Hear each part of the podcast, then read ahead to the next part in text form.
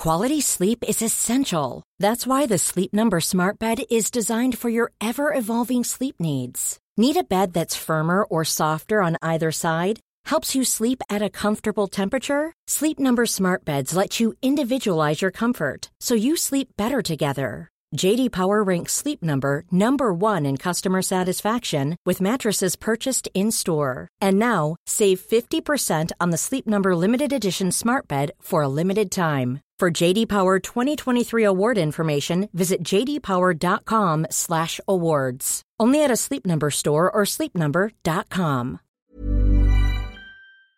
My business used to be weighed down by the complexities of in-person payments. Then, Stripe Tap to Pay on iPhone came along and changed everything. With Stripe, I streamlined my payment process effortlessly. No more juggling different methods. Just a simple tap on my iPhone and transactions are complete. What's truly remarkable is how Stripe caters to all my customers' preferences. Whether they're using cards, Apple Pay, or other digital wallets, Stripe ensures a smooth checkout experience every time. Setting up Stripe was a breeze, taking just minutes to get up and running. From local markets to global retailers, Stripe helped me expand my reach and grow my business with ease. To learn how Tap to Pay on iPhone and Stripe can help grow your revenue and reach, visit stripe.com slash tap iPhone. Daily Tech News Show is made possible by its listeners. Thanks to all of you, including Miss Music Teacher James C. Smith and Miranda Janelle. Coming up on DTNS, Amazon got MGM in order to help its advertising. Snap has something that might actually be a part of the metaverse someday, and why fact checking makes people trust news less. This is the Daily Tech News for Thursday, March 17th, 2022 in Los Angeles. I'm Tom Merritt. And not wearing green, I'm Sarah Lane. with, with, with a, a inch proof green uh, badge in Austin, Texas. I'm Justin Robert Young. I am wearing green. I'm in Cleveland. I'm Len Peralta. And I'm wearing red, uh, oblivious to everything. And I'm the show's producer, Roger Chang. Uh, well, whether you're Irish or not, you're welcome here at Daily Tech News Show, where, where we're all techrish. No? All right. Let's start with a few tech things you should know. Google announced its annual developer conference, Google I/O, will take place May 11th and 12th as a virtual event viewable through YouTube and I/O Adventure in VR. The May 11th keynote from Sundar Pichai will be streamed from the Shoreline Amphitheater. Samsung announced new models in its mid range Galaxy A series. Uh, the A53 5G adds 5G, as you might have guessed from the name. Uh, it also has better display visibility, photo editing features, 6 gigabytes of RAM, and a 5000 milliamp hour battery. All models will use Samsung's Exynos 1285 nanometer processor, so no Qualcomm in the US this time. Starts at $50 lower than the previous A52 version. A little inflation buster there from Samsung.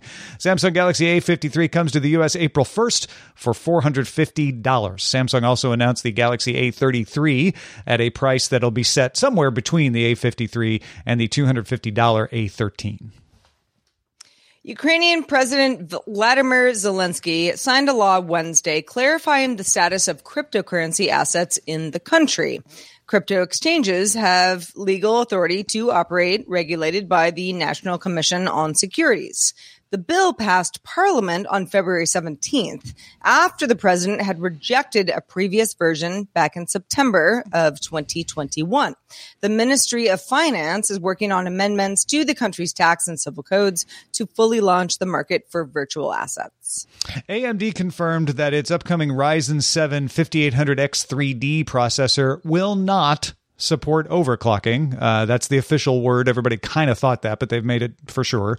Uh, they said the reason is the 3D V cache doesn't work at high voltages. AMD says the extra cache, however, in their opinion, will compensate for the lower clock speed. Microsoft Edge can now generate automatic image description for users browsing with their screen readers on. The feature uses Azure's cognitive services intelligence to generate alt text to images that don't have them assigned already. Users can turn the feature on in Edge's accessibility settings.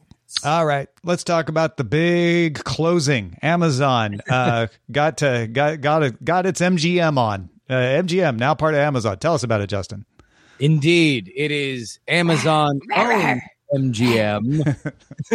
Amazon closed its acquisition of movie studio MGM on Thursday. No word on how MGM will be integrated into Amazon Studios, but as a reminder, M- MGM makes content that includes James Bond, Rocky, the Pink Panther movies, as well as television properties like The Handmaid's Tale, Vikings Valhalla, Fargo, and many others. First, don't jump to conclusions that all this content will go right to Amazon Prime. Studios often make content for partners, and those contracts usually keep the content there for a while. See the slow unwinding of Netflix's deal with Disney over Marvel shows, or the bouncing of Harry Potter movies between Peacock and HBO Max. In fact, Variety reported that the EU uh, approved the merger without conditions because MGM's content cannot be considered as must have. Ouch.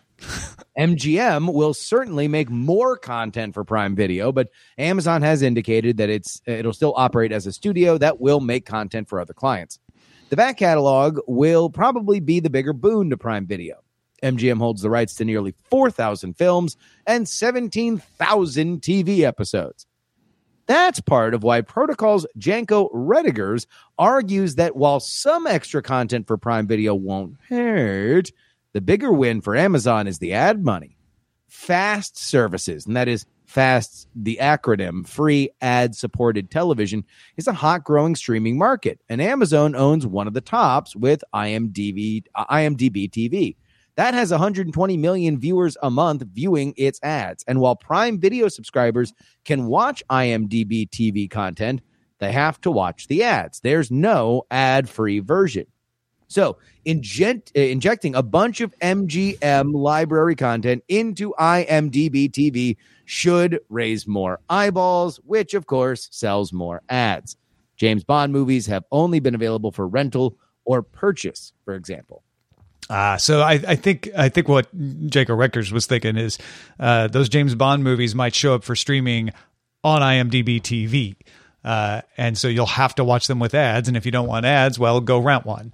Uh, but they're you know they're going to try to drive eyeballs to that ad sales, which would be a big way to boost the advertising revenue of Amazon. A lot of rumors that Amazon might change the name of IMDb TV too to make it sound a little more interesting to people. Amazon-y. Yeah. Easier for me to say thank you, Amazon. That'd be nice.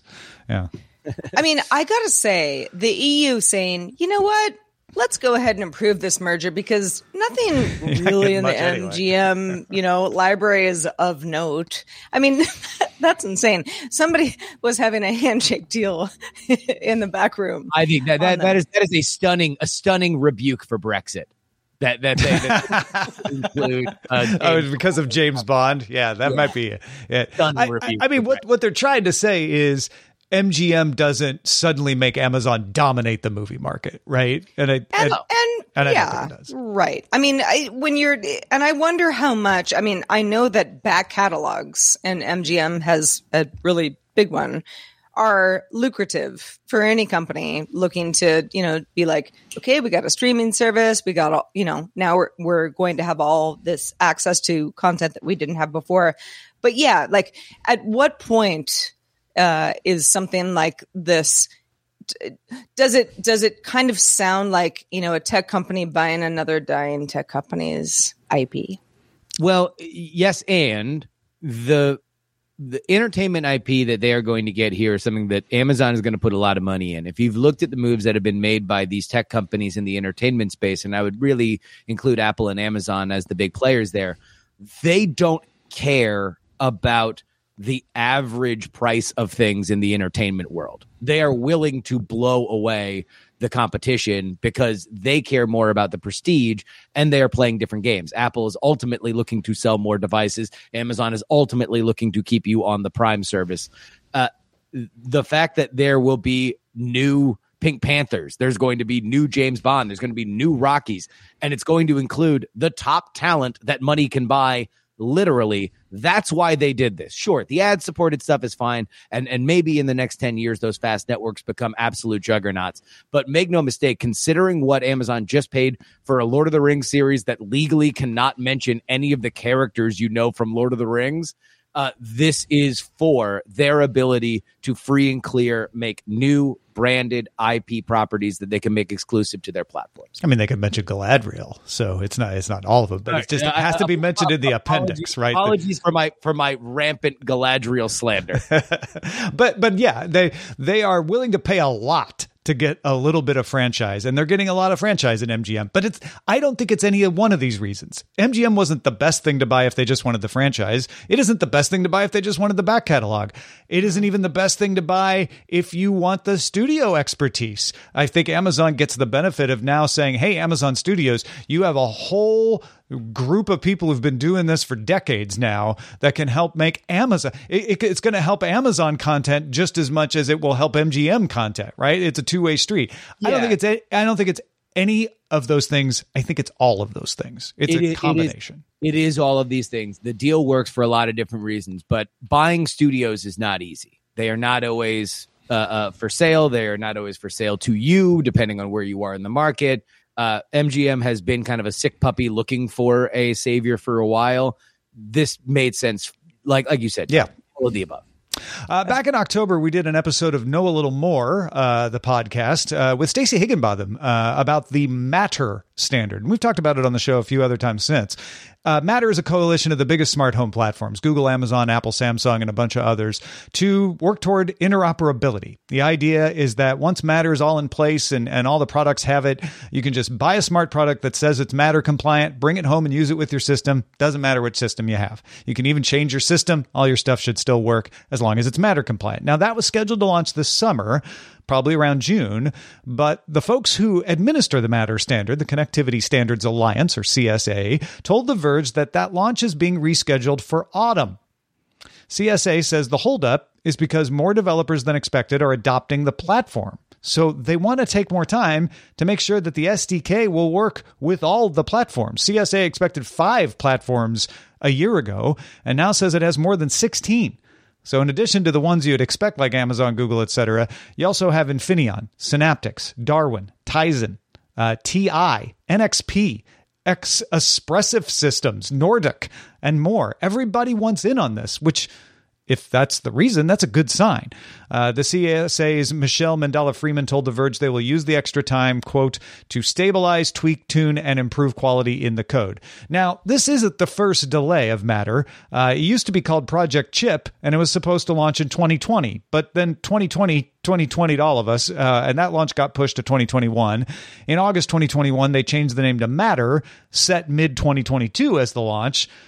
So pushing it by one season from summer to fall is a shorter delay than they've done in the past. If you want to keep watch for milestones, CSA still plans to make the 0.9 Matter spec available in June. That'll go to more than 450 members so you can start testing and certifying when the 1.0 spec comes later in the year.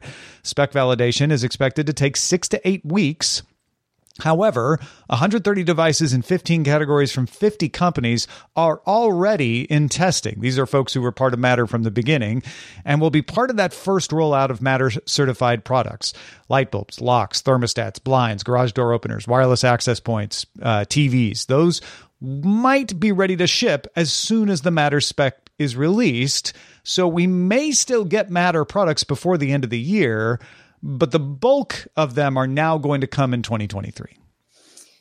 Well, as somebody who's pretty, you know, I, I have a lot of smart home devices. Uh, it'd be cool to be able to, you know, use Matter as sort of my single hub in the future.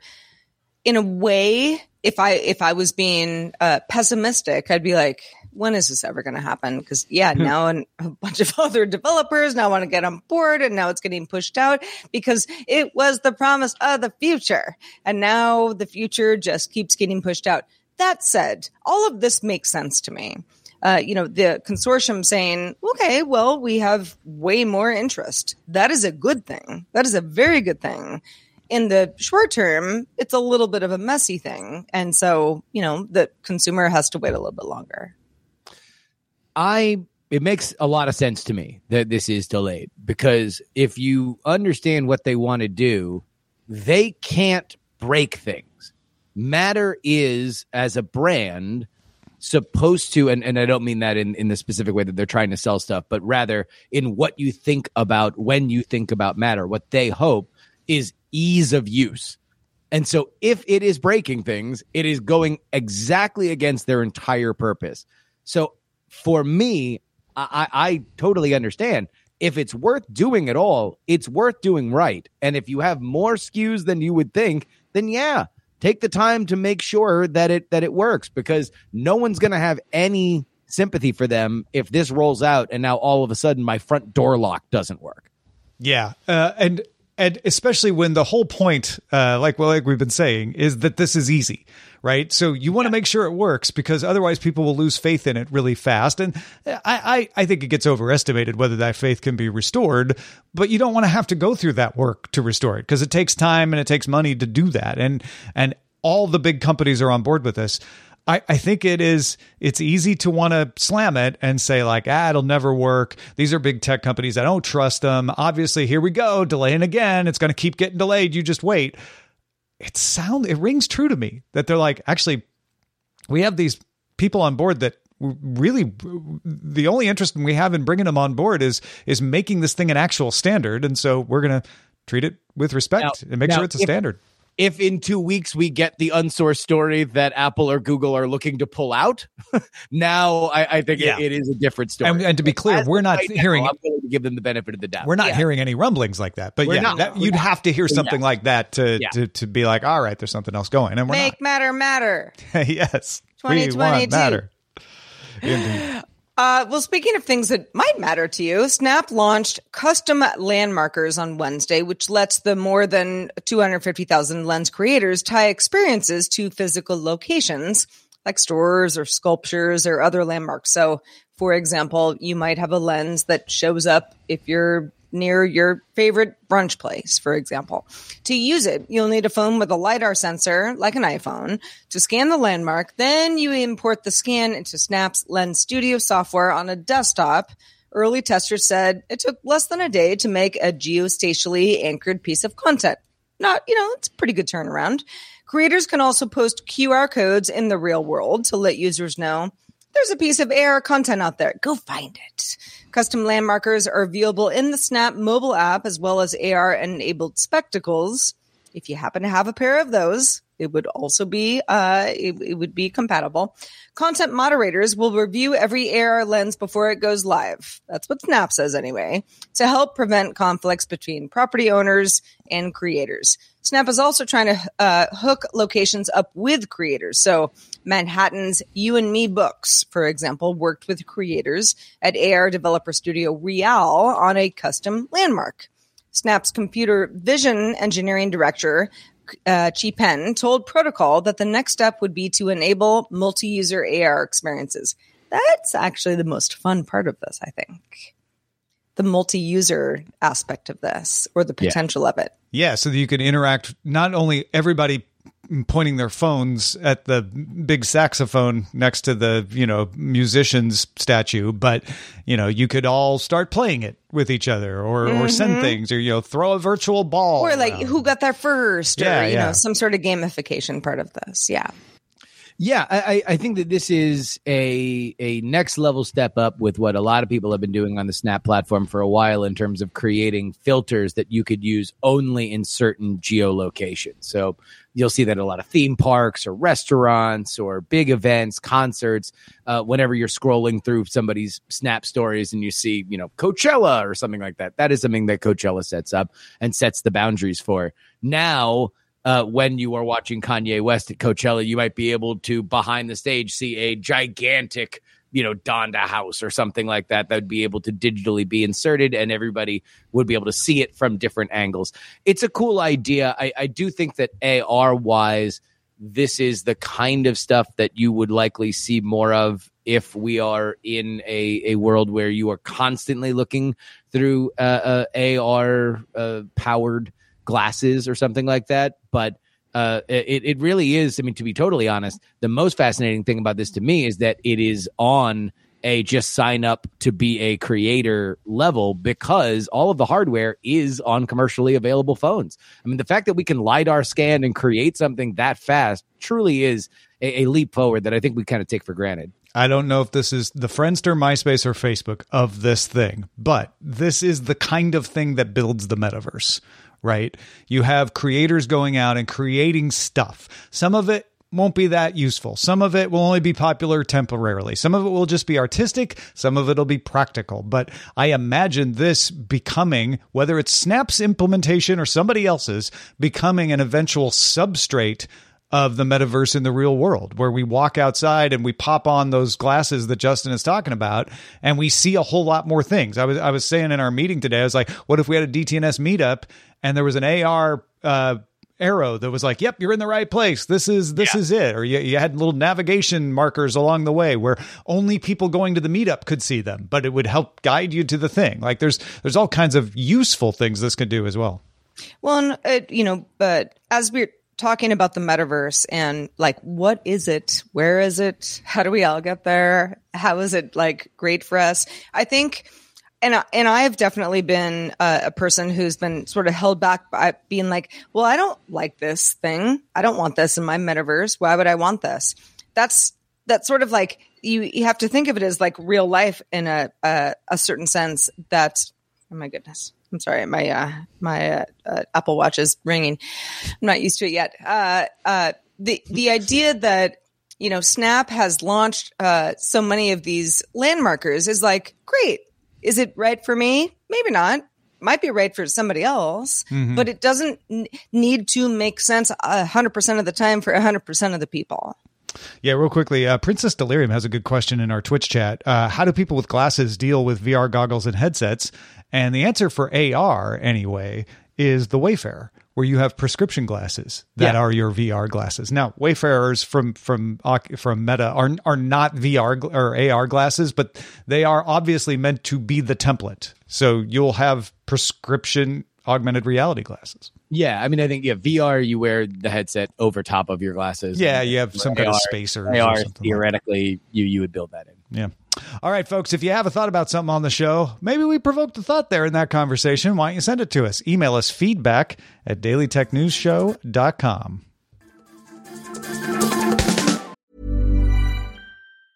You should celebrate yourself every day, but some days you should celebrate with jewelry. Whether you want to commemorate an unforgettable moment or just bring some added sparkle to your collection, Blue Nile can offer you expert guidance and a wide assortment of jewelry of the highest quality at the best price. Go to BlueNile.com today and experience the ease and convenience of shopping Blue Nile, the original online jeweler since 1999. That's BlueNile.com. BlueNile.com.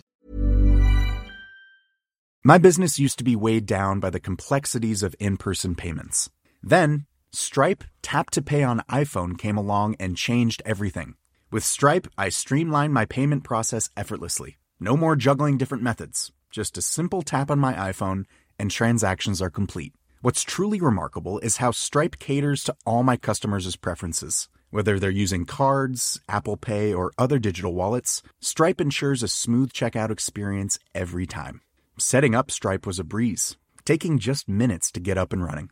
From local markets to global retailers, Stripe helped me expand my reach and grow my business with ease. To learn how Tap to Pay on iPhone and Stripe can help grow your revenue and reach, visit stripe.com slash tap iPhone. The Claude 3 model family from Anthropic is your one-stop shop for enterprise AI. With models at every point on the price-performance curve, you no longer have to make trade-offs between intelligence, speed, and cost. Claude 3 Opus sets new industry benchmarks for intelligence. Sonnet strikes the perfect balance between skills and speed, and Haiku is the fastest and lowest cost model in the market, perfectly designed for high volume, high speed use cases. Join the thousands of enterprises who trust Anthropic to keep them at the frontier. Visit anthropic.com slash Claude today.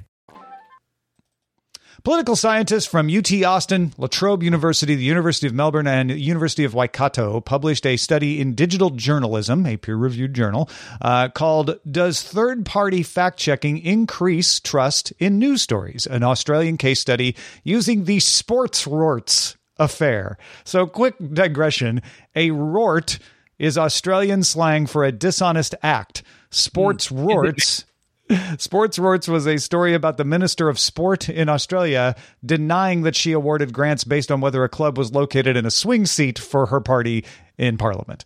Okay, back to the study. The scientists made two identical stories, but presented them as being either from ABC, the, the broadcast network, or News Corp. Uh, these are two mainstream media outlets in Australia. The stories had identical wording and headlines. These weren't the actual stories from these outlets. They just had different fonts and banners to try to control for whether someone had a perception of one or the other. 1,600 adults were asked to read one of the stories and then answer questions about news trustworthiness. Half the 1,600 were given a version with an AAP fact check to read as well. That's the Australian Associated Press. 86% found the ABC story trustworthy.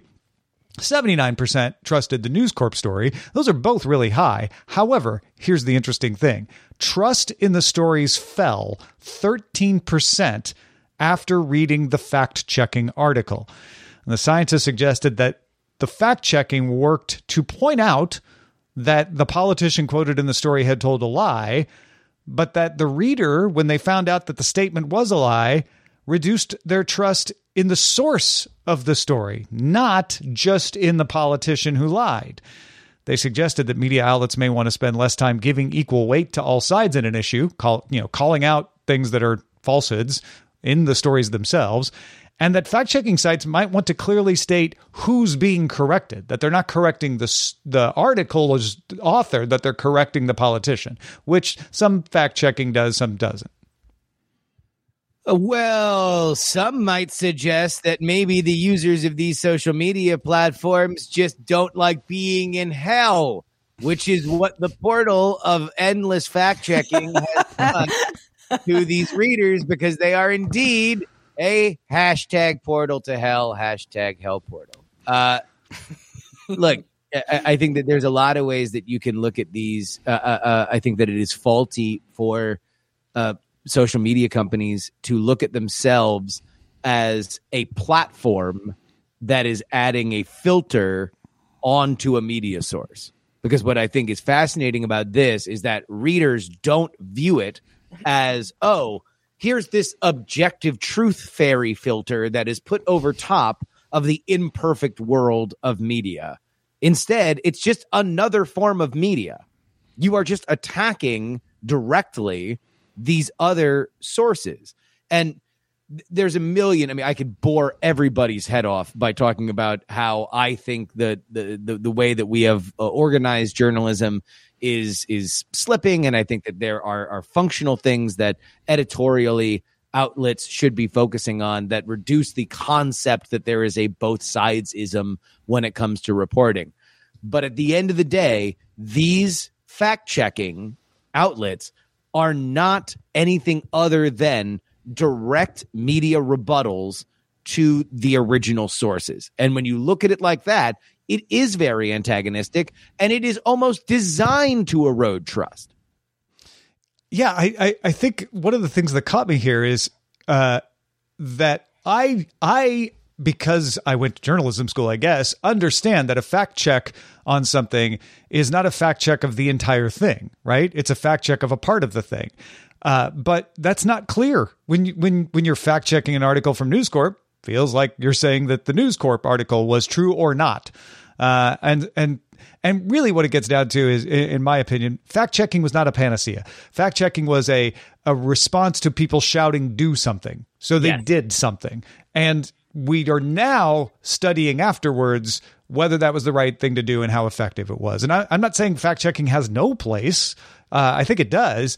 It's just we rushed to slap it on without really knowing what its effects would be. And and and also the, the media com- the social media companies didn't want to do it themselves. They didn't want to hire their own people, so they outsourced it to other people that are actually media outlets themselves that are viewed as directly attacking some of these sources. So mm it, look, it, it is it is a total mess. But uh, uh, obviously, my my point on this has been well made over the years. Well, Sarah, how do we get off this planet then? Uh, I'm glad you asked, Tom. Uh, NASA's Space Launch System, uh, or SLS, uh, is readying a practice countdown before the first Artemis mission later this spring, which is more than 10 years after the last space shuttle took flight. It's kind of a big deal if you care about space. The Space Launch System is designed to bring the Artemis missions to the moon, starting with Artemis 1 coming in the spring. NASA engineers plan for the rocket to make its debut on Thursday at 5 p.m. Eastern Time. It will then roll out the vehicle assembly building and be ferried to Launch Complex 39B at Kennedy Space Center on Florida's East Coast, just in East Coast of Florida. Mm-hmm. Uh-huh. Space Coast, baby. Yep. Engineers and technicians will run a series of pre launch tests through April 3rd. If SLS does indeed pass, NASA, NASA can then set the launch date for the Artemis 1 mission. However, there was a lot of scrutiny of maybe this is, you know, a lot of cost overruns quite a few delays as these things do tend to have. So, with a lot of effort and funding invested in this particular moon program, a test run and staging ground for eventually sending astronauts, human astronauts, maybe to Mars, uh, is you know is is is clearer than ever. But there's a lot riding on this test. Yeah, this is uh, this has been in the works for years. Uh, the reason it's called Artemis is because that's the companion to Apollo. So we, you know, it's going to take us back to the moon. So uh, Artemis, mythologically, and, and Apollo, uh, you know, hang a lot in Greek mythology. Uh, so so yeah, uh, it's it's it's exciting to to see a, a big rocket ready to take off from Florida. Uh, yeah, look, the, the, the SLS has been derisively nicknamed the Senate launch system because it's looked at as, as a give back to a lot of the contractors that have made space stuff for NASA in the past. It was once looked at as a competitor to SpaceX, and then the intervening five years happened when SpaceX made itself to be a standard for space flight. Uh, the SLS will not be taking us to Mars. Uh, it will not beat SpaceX to Mars, barring something in- incredibly insane, considering how slow uh, it has gone. But it is good to see, and the Artemis mission will include uh, a SpaceX component. So that's and the. Artemis mission wants to put the first woman on the moon because we've only sent men. Before. good. Good. Uh, I, I'm I'm always glad to see it. Uh, uh, more space is better space, but uh, the SLS is something that even from the moment that it was greenlit was uh, uh, was out of date. All right, I know I told Sarah to take us to space, but now I need Sarah to take us back down to the ground. What's in the mailbag, Sarah? Oh, Tom, I'm glad you asked. Sean, the historian in Toronto, sent in his thoughts on renting e-bikes because we were talking about that earlier this week. Uh, in Toronto, specifically, Sean says, um, I've used Zygg, and by the way, we'll put his full email in the show notes if you want to read the uh, the full transcript we'll summarize now. Sean used Zygg, which is a 189 uh, Canadian dollar per month on a month to month plan, or 129 dollars a month on a one year plan, as well as seasonal discounted rates. Last autumn, Sean says he signed up for two months just to try it out, and quote. They delivered the bike directly to my home, and repairs and services were included in the price of the subscription. My commute is 25 kilometers. I tried it on a standard bike a couple of times, but it just wasn't practical for me. Too sweaty. Switching to a pedal assisted e bike was the perfect solution for me. I was able to commute regularly to the office two to three days a week, arriving in an hour and relatively sweat free. If you're worried about safety, Sean adds, these bikes are fast, but they aren't faster than a standard road bike, many of which blew right by me on the way to work each day. Ah, well, that's good to know. Thanks for that. I like to get these on the scene reports, and I didn't even know they they had one of these in Toronto. Uh, so there's there's even more places out there. They seem pretty widespread. Well, and I think you know the, there's uh, there's the you know the whole idea of like you know ride a bike, you know, good for your heart, uh, you know, don't contribute to uh, g- gas emissions, kind of thing. A lot of people are like, yeah, but I mean, if you're really working at it, you are sweaty all the time. So I think Sean makes a really good point about you know what's actually uh, reasonable for you to show up to an office, you know, maybe in work clothes, you know, and be able to use it to your advantage. Well, busily illustrating today's show has been Len Peralta, and so we we check with the artistic facts that he has created. What do you got for us today, Len? Facts. It's funny you should mention facts, Tom. I decided to go with uh, the lot of misinformation, the the fact checking and everything else. Uh, this is called fact check this, and uh, it's definitely something if you're not watching the video to check out because there's a lot of lies being uh, uh, given by this so-called politician and some poor guy in the corner who is saying you can't really trust these fact checks uh, articles at all, really. And um, uh, one thing that's interesting about this is uh, it's probably worth checking out because there's all kinds of little tiny hidden sort of things in the background, these lies and stuff like that. So you may I was I was Supply intrigued that the, the inside of my opponent is Nutella. Uh, but then I saw that uh, the Cleveland Browns are number one, and I knew something was wrong. They're actually Super Bowl contenders. Yeah, there's uh, there's that's another could be a lie. Yeah. Um, if you want to see this, you can go to uh, my Patreon, become a Patreon, patreon.com forward slash Len, or at my online store at lenperaltastore.com, and you can purchase it right there. Well, great work as always, Len. Also, great work from you, Justin Robert Young. Let folks know what you've been up to lately. Uh, well, thank you, Sarah. Uh, Len, condolences on Baker Mayfield's trade request, but you can uh, uh, uh listen to the work that I uh, have put out on Dog and Pony Show Audio, my production company. The new season of World's Greatest Con, starring Brian Brushwood, is rolling on. The newest episode this week is all about Charles Ingram and the Who Wants to Be a Millionaire scandal. A retired, ar- or sorry, an active army major in in the British Army goes on Who Wants to Be a Millionaire, wins the million dollars in one of the most improbable runs of all time because allegedly he and his wife used the dumbest con of all time that we will ever cover on this series. You can go ahead and check that out now. And listeners to the Great Night podcast, tomorrow there is a thing that I've been working on in secret. It is the dumbest thing that I have ever worked on personally. but longtime listeners of the show will very much enjoy it. So check that out. Great Night podcast for comedy stuff, for serious stuff. World's Greatest Con season two continues. Uh, Justin, I don't know how you do it. You are one busy human. Uh, uh, I I just I, don't know I, how you do it. Fortify myself laughing at the Cleveland Browns, which has which has powered. that's, that's what propels you forward. Uh, the, the, hate burns uh, within me. All right, all right, everybody. Uh, special thanks to Martin. Um, Martin, maybe a Browns fan, maybe not. We don't know, but we do know that Martin is one of our top lifetime supporters for DTNS. So thank you all the years of support, Martin. Uh, reminder, folks, there's a longer version of the show called Good Day Internet available at patreon.com slash DTNS. If you're part of the live show, we're going to roll right into that now. Uh, just a reminder for DTNS, we're live Monday through Friday at 4 p.m. Eastern, 2100 UTC. Find out more at dailytechnewsshow.com slash live. We are back doing it all again tomorrow with our guest, Stephanie Humphrey. Talk to you then. This show is part of the Frog Pants Network. Get more at frogpants.com. Diamond Club hopes you have enjoyed this program. Hi, I'm Daniel, founder of Pretty Litter. Cats and cat owners deserve better than any old fashioned litter. That's why I teamed up with scientists and veterinarians to create Pretty Litter. Its innovative crystal formula has superior odor control and weighs up to 80% less than clay litter. Pretty Litter even monitors health by changing colors to help detect early signs of potential illness. It's the world's smartest kitty litter. Go to prettylitter.com and use code ACAST for 20% off your first order and a free cat toy. Terms and conditions apply. See site for details.